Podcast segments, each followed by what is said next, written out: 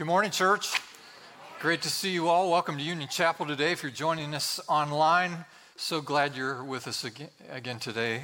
Uh, God bless you for joining in. Hasn't this been a beautiful experience so far? Um, you you are, have been witnesses to one of the most beautiful experiences in life watching people follow Jesus in the sacrament of baptism. It is a beautiful witness of God's work on the interior of people's lives, now expressed on the exterior, so that we can all observe and participate in it. It is a huge advertisement for Jesus, a great commercial for following Jesus, and I hope it's inspiring you as it has me. God bless you for being here. We have been talking about dangerous prayers. Dangerous prayers. Because following Jesus was never meant to be safe. Now, that's where amen goes early in the service, but you missed it. You missed it. Because following Jesus was never meant to be safe. Okay, a little tentative, but we're not sure about this guy, and we don't know what he means by dangerous prayers. Well, the first week we talked about make me bold, more bold for Christ. Last week, Lord, speak to me. Speak to me, Lord, your servant is listening. And today, our sub theme is Break My Heart. Break My Heart. So, if you have your Bibles, you can turn to the Old Testament prophet of Jeremiah. We're going to start there, Jeremiah chapter 8, and I'm going to read verses 18 to 22. Let me set this up. Jeremiah lived uh, during the period of the divided kingdom, and he was, he was in Judah, and the people were far from God and they were rebellious toward God. They were engaged in pagan practices of all sorts, horrible, evil practices. They were oppressing the poor. They weren't taking care of the, of the widows and the orphans. It was, a, it was a horrible period in the life of the nation. And Jeremiah, as a prophet of God, comes along and he, he is determined to try to get people's attention for Jesus' sake, for God's sake. And, and folks weren't listening to him much. And so he got the nickname the Weeping Prophet because he preached some fiery sermons. I mean, he was out there. And this is a text where we discern, we hear him prophesying, speaking now from his heart that God has broken him, that he is grieved beyond measure because of the state of the nation, and his heart has been broken. So if you have ears to hear it, it begins in verse 18. Our custom is to stand to hear God's word. Thank you for doing that as you're able. And Jeremiah writes, You who are my comforter in sorrow, my heart is faint within me. Listen to the cry of my people from a land far away. Is the Lord not in Zion? Is her king no longer there? Why have they aroused my anger with their images, with their worthless foreign idols? The harvest is past, the summer has ended, and we are not saved. Since my people are crushed, I am crushed. I mourn, and horror grips me. Is there no balm in Gilead? Is there no physician there? Why then is there no healing for the wound of my people? May God enlighten us, instruct us, encourage us through His word today. You may be seated. Thanks so much. So, welcome to Dangerous Prayers.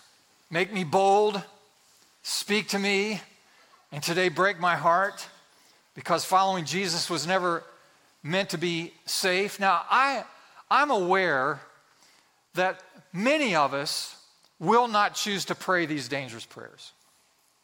Just won't do it. Refuse to do it because uh, they don't fit into the more common prayers that we tend to pray, the easy prayers that we tend to pray, the safe prayers, you know, God bless me, God protect me, God keep me, uh, you know, God give me a green light, you know, at the, at the stop. These are more common prayers. It's not consistent with the God that we have Americanized in our culture, popularized in our culture. I like the easy prayers, and it's okay to pray the, pray the easy prayers. Bless me, help me. It's okay. I like safe prayers myself. Uh, and I don't want to be inconvenienced any more than you do, or interrupted, or challenged. In other words, God, if you really love me, the prayers we tend to pray is give me a hassle free day, good food, green lights, nice people, well behaved kids, no zits just before prom. Please, God, not now. Today's prayer, break my heart, is not a safe prayer. And God will answer this prayer, and you might feel in Him answering this prayer, you might feel frustrated. You might become uncomfortable. You might find that life is actually harder, that chances are really good that it won't be easy, your life, that is, if you pray the prayer, break my heart. Essentially, what you're saying is, God, please crush me, strip me of comfort, take away from me ease of life, remove from me spiritual apathy. I don't want to be just the average Christianized, culturalized Christian person in our world today who is apathetic, mostly indifferent, and, and if you took my temperature, I'm lukewarm as a follower of Jesus. And so you should know, just heads up as we begin this message, that if you pray this prayer, God will answer it. He will answer this prayer every time. And you may find yourself burdened or grieved or your heart aching. You might lose sleep over this prayer. You might find that your heart burns with righteous anger. I don't know about you, but I feel righteous anger in today's culture. I only say about a tenth of the things I want to say because saying the other things might not be helpful. You might be facing spiritual resistance if you pray this prayer, opposition, criticism, maybe even persecution if you pray this prayer. So the question today is this Why in the world should I pray this prayer? Break my heart. Why in the world would we pray it? I have three statements I want to make today. Here's the first one. Look at it on the screen with me. You will be blessed as your heart breaks over something that breaks the heart of God. You'll be blessed as your heart breaks over the things that break God's heart. Jeremiah was this weeping prophet. He was in this time when when there was rebellion against God and resistance to his word and his ways, the, the poor were being oppressed. Children were literally being sacrificed to pagan gods. They would take newborn babies, think about this, take newborn babies and throw them in a fire to appease some pagan god, some demon. I mean, when you hear that, you just think, how wrong minded, how backwards must people have been, how corrupt in their thinking must they have been to take little children and sacrifice them to false idols. And before you point too many fingers at a culture like that, we are a culture like that. We kill preborn children by the millions, and since Roe v. Wade, the tens of millions. It is wrong, it is evil. The Bible describes it as shedding of innocent blood, which always provokes, ultimately provokes the wrath of God, the judgment of God on a people. Now, as I say, we're preaching from Jeremiah today, and a little Jeremiah gets on me once in a while. Jeremiah was aching on behalf of God. He's saying, This isn't right. How can this be happening? You claim to know God and love God, and yet you still behave this way. You're abusing people and mistreating those that are powerless. In Jeremiah 8, our text, the prophet says, My grief is beyond healing. There is no repair. He said, My heart is broken. I hurt with the hurt of my people. I mourn. I'm overcome with grief. My heart is crushed. My heart is broken on behalf of the injustices of those who are abusing those who do not have the power to defend themselves and make it right. So Jeremiah did what he knew to do. He, he prophesied, he preached. Uh, you can read the book of Jeremiah and find some of the most fiery sermons you've ever heard in your life. That's all he knew to do. He was desperate to get people's attention. By the way, Jeremiah essentially preached his whole career with great fire and passion. He would fast and pray on one occasion, he stripped down to his underwear and ran through the middle of the street beating pots, pots and pans trying to get people's attention, and no one would listen to him. Preached his whole career, no one paid any attention. Thus, the weeping prophet. It's very sad. But he was motivated by a broken heart.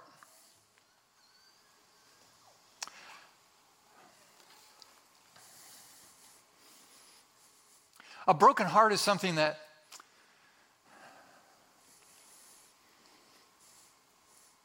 affects the way you see the world.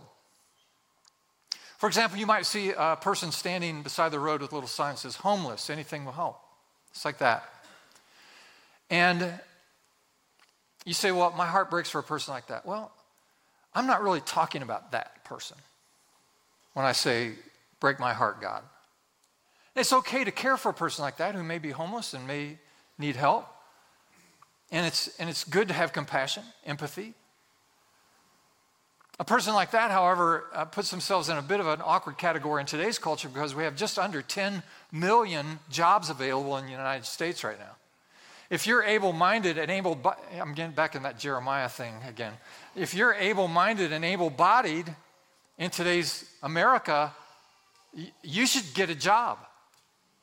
There are 10 million of them.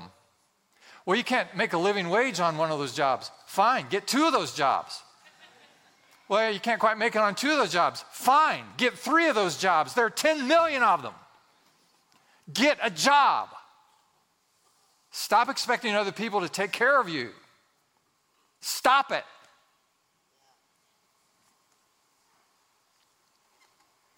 Or you may see an animal suffering. It's good, isn't it? It's right to care for an animal that's suffering. You don't want to see that, experience that. So those are ways that you, your heart can break. But that's not, that's not really the kind of broken heart that I'm, that I'm trying to describe. Jeremiah said, My grief is unbearable. My heart is broken. I'm all, I'm all torn up about this. My question to you this morning is Do you want that in your life? Do you want to have that kind of experience? Do you want to go through the world like that? It'll eat at you, it'll gnaw at you, it'll consume you until you have to do something to make a difference in that category that grieves you so much. This is the opposite of everything our modern culture promises. It's the very opposite of the feel good kind of version of Christianity that says God exists for you. God exists to make your life better, to take away your pain, to fill you with blessings and ease and prosperity and comfort. Here's the second statement. I have three. This is the second.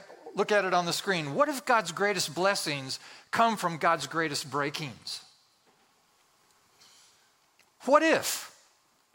What if the most special blessings from God come on the other side of the pain that moves you out of self care, self interest, to the caring of other people on His behalf?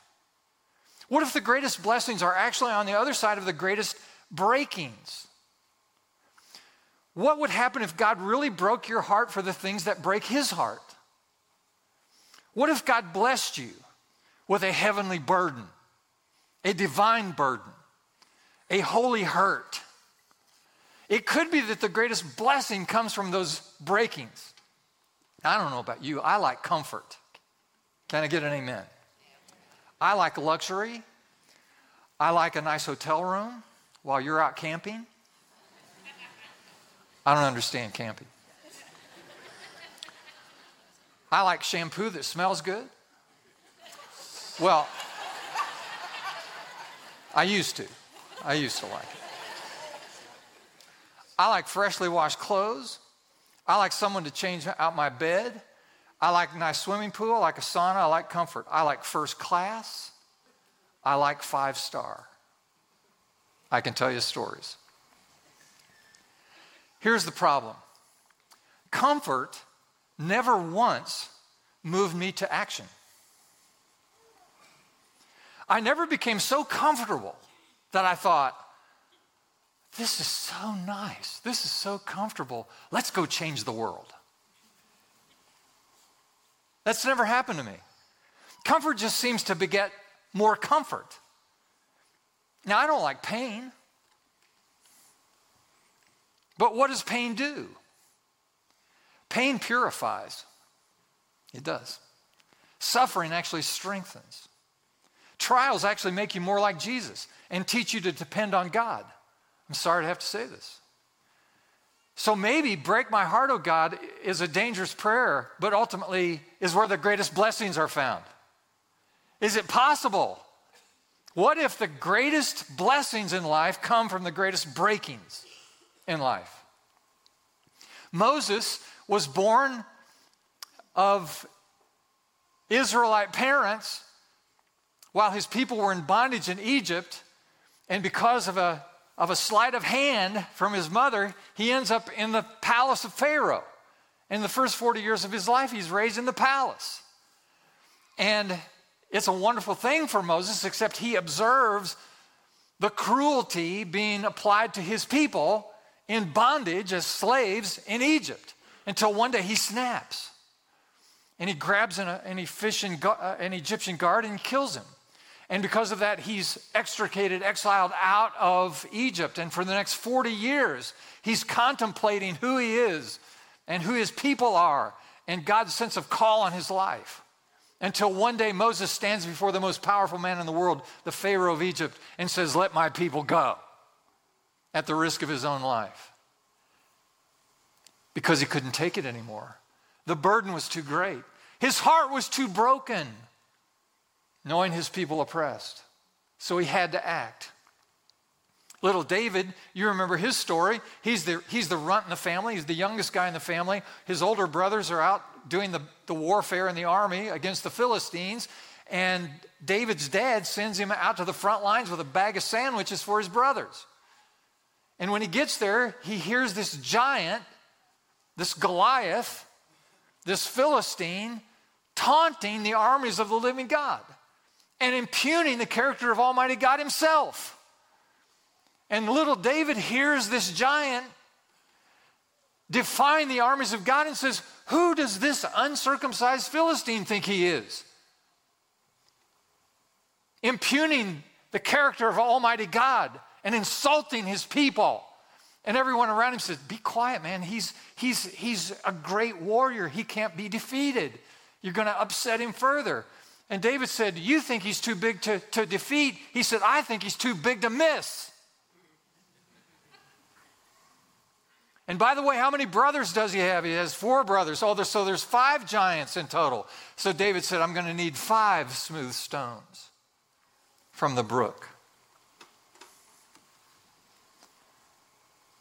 Because little David's heart was broken, burdened, would not rest until this wrong was made right. Nehemiah is the same category. Nehemiah was the cupbearer of the king. This means he had a cushy job, and all he had to do every day was sip the wine offered to the king. The reason he would sip it is to make sure it wasn't poisonous. so every day that he didn't fall over from poison, that's a good day. Nehemiah hears that the walls of the city of Jerusalem are, are, are falling down and the people have no protection. They have no place any longer. They have no they have no sense of pur- purpose and and personhood in the world. And it burdens his heart. And god breaks nehemiah's heart. And at the risk of his own life he asks the king may i be permitted to go and rebuild the walls of jerusalem? And he's given permission. And nehemiah goes back. He knows nothing about building a wall but he inspires the people because his heart is broken to see the walls rebuilt and the nation restored. It's an amazing story. It moved him out of his comfort. You may remember that Jesus himself stood over Jerusalem one day and he wept over Jerusalem. His heart was broken because he saw the people of Israel as sheep without a shepherd. They didn't, they didn't know the way, they, they, they didn't have the peace that they needed for their relationship with God. And Jesus wept.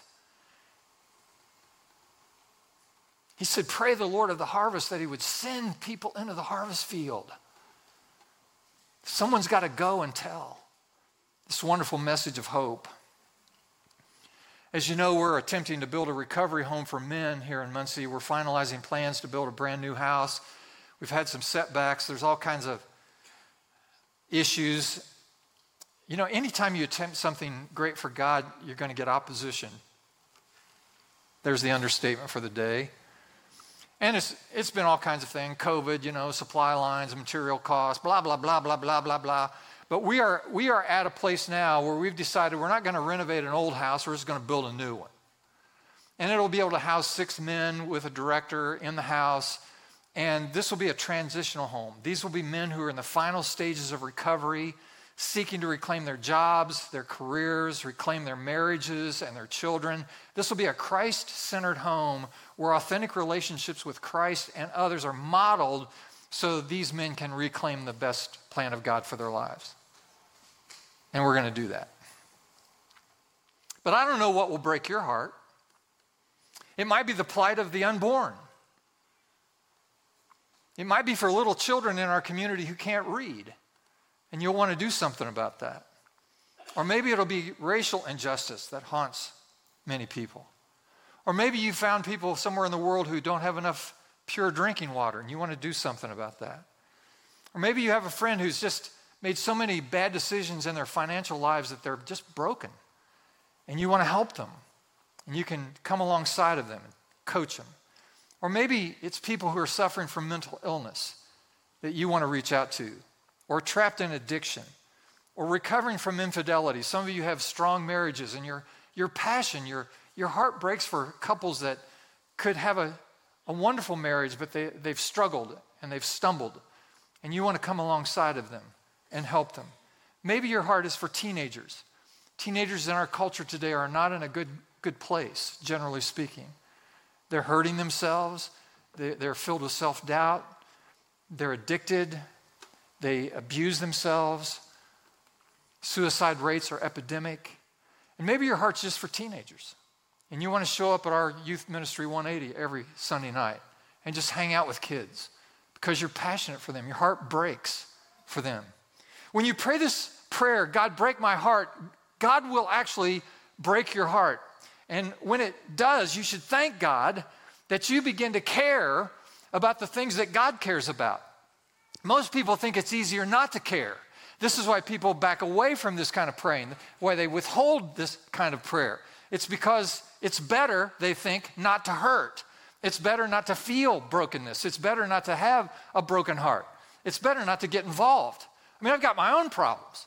I mean, I, I got my own issues and my own conflicts and my own relational challenges. Why in the world would I want to ask God to break my heart with other people's problems? And so people tend not to go there. But let me just make this third statement. I'll put it on the screen. It's better to hurt with a purpose than it is to exist without one. It's better to hurt with a purpose than it is to exist without one. And that is absolutely true. Look at this verse from Romans chapter 9, verses 1 to 4. This is the Apostle Paul. He said, I speak the truth in Christ. He said, I'm not lying. Then again, another qualifier. My conscience confirms it through the Holy Spirit. He said, I have a deep conviction about this, and the Holy Spirit within me confirms that this is actually how I feel about this subject. And then he says, I have great sorrow and unceasing anguish in my heart. My heart's broken, for I could wish that I myself were cursed and cut off from Christ for the sake of my people, those of my own race, the people of Israel. So here's the Apostle Paul. He admits out loud, he says, Look, I'm not lying about this. You may think this is hyperbole, but this is, I'm sincere as I can be. I mean, the Holy Spirit, I'm not lying. My conscience is clear when I tell you, sincerely tell you, that I would allow my own soul to be cursed and separated from Christ forever if my own people, those of Israel, might find the hope that I have found and the peace I have found in knowing Jesus Christ. Here's a guy willing to give up his own soul so that others might find life and hope. That's what happens when you have a broken heart. But it's better to hurt with a purpose than to exist without one. I imagine sometimes people look at my life, and if you know me or my wife Beth very well at all, you might conclude that we have a great life. And in so many ways, you'd be right. I do have a lot of great things in my life. I've got a great marriage. Been married to my wife for 44 years. We kiss a lot. We love each other. She's, she's the most precious thing in my life. I love my kids. We have two sons. Of course, they have their own families who are also wonderful. Our two sons are impressive. You know, I've met a lot of people in my life. These two guys are, they're solid. They love God, they're faithful to their families. If you met them, you'd be impressed with them. And they're just great. What a great blessing. I have great friends. I have great friends. Wonderful support network. People that I can count on. I know I could count on no matter what. I, I have a great team. I work with people here at Union Chapel. Our staff here are, is comprised of, of the, some of the greatest people in the world. These are some of the finest human beings you'll ever meet. Amazing people. So honored to serve beside them. But I'm going to tell you something. Something I've never said out loud.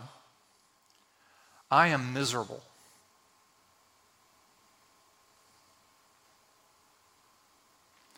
I can't tell you exactly when it started, but I have been miserable for decades. It never goes away. Never goes away. Never. I may go on a quote vacation, you know, for a week or two or three. I may be gone for a while and I come back and people are very kind, you know, you're caring. Did you have a good time? Did you get some rest? Uh, was it refreshing for you? And I always lie. Yeah, it was great. Thank you so much for asking. Thank you for caring. Uh, we're doing very well. We're miserable. We're miserable all the time. My heart is broken. For you, it may be for one of those things I've already mentioned, you know, the unborn or children or people addicted or that's what breaks your heart. I can tell you that for decades, I've been miserable for one reason because people are lost. I can't get over it. I can't get past it.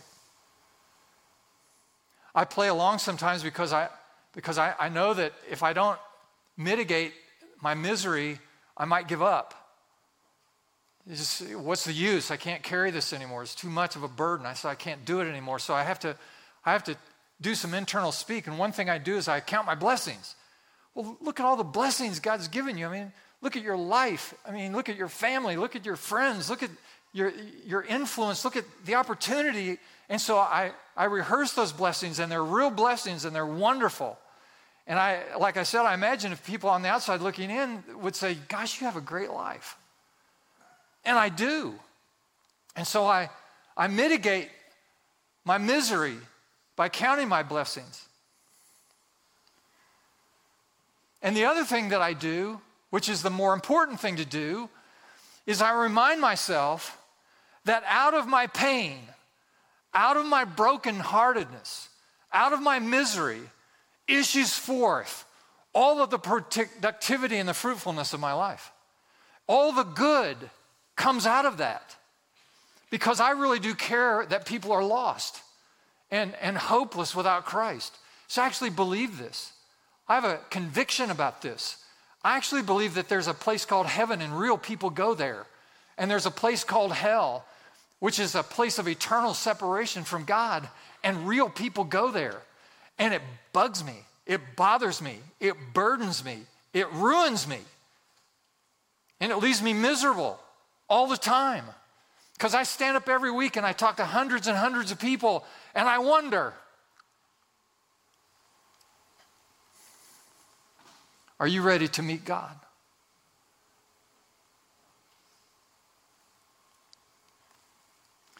This week, Beth came to me, it was midweek this past week, and she was in tears.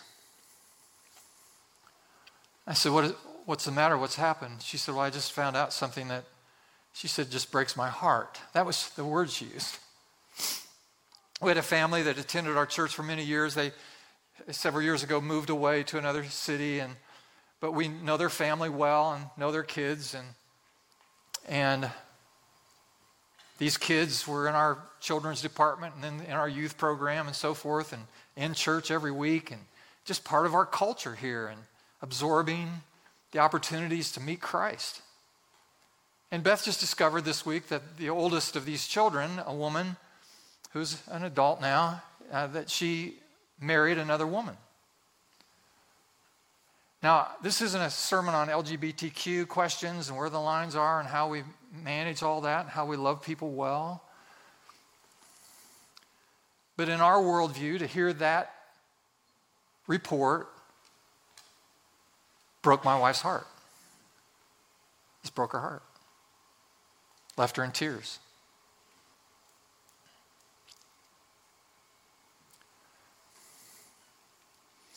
I get burdened by Christians who get caught up in legalism, following rules,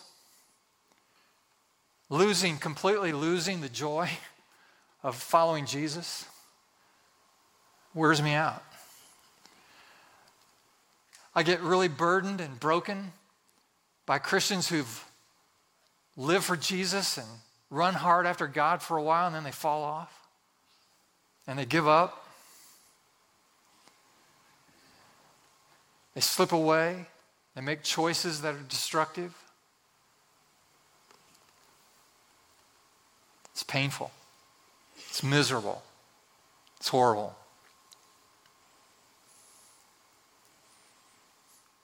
I look out over faces like I did this morning and hear people being baptized, and it's, it's the most beautiful sight in the world. Thank God. Thank you, Lord. Wonderful. Thank God. I can celebrate that. But at the same time, I, I'm miserable because I wonder about you. I wonder about you. If you died today, are you certain you'd spend eternity with Jesus in heaven? Do you know that? So we pray, break my heart, God. Break my heart. Break my heart for what breaks yours. And then, and then at the same time, we're thankful. We're thankful for the pain of that brokenness. Because that's what drives us to a higher calling, to more selfless service, to identify with the suffering servant himself, Jesus Christ. So remember, be thankful because it's so much better to hurt with a purpose than to exist without one. And besides, following Jesus was never meant to be safe.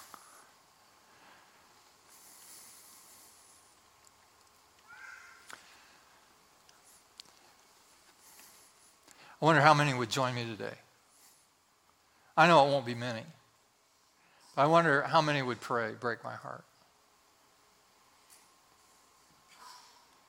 I joked about this earlier in this series that I don't pray this prayer because I, I don't think I could take more breaking. I just feel like I'm on the margin all the time. I can't be more miserable than I already am.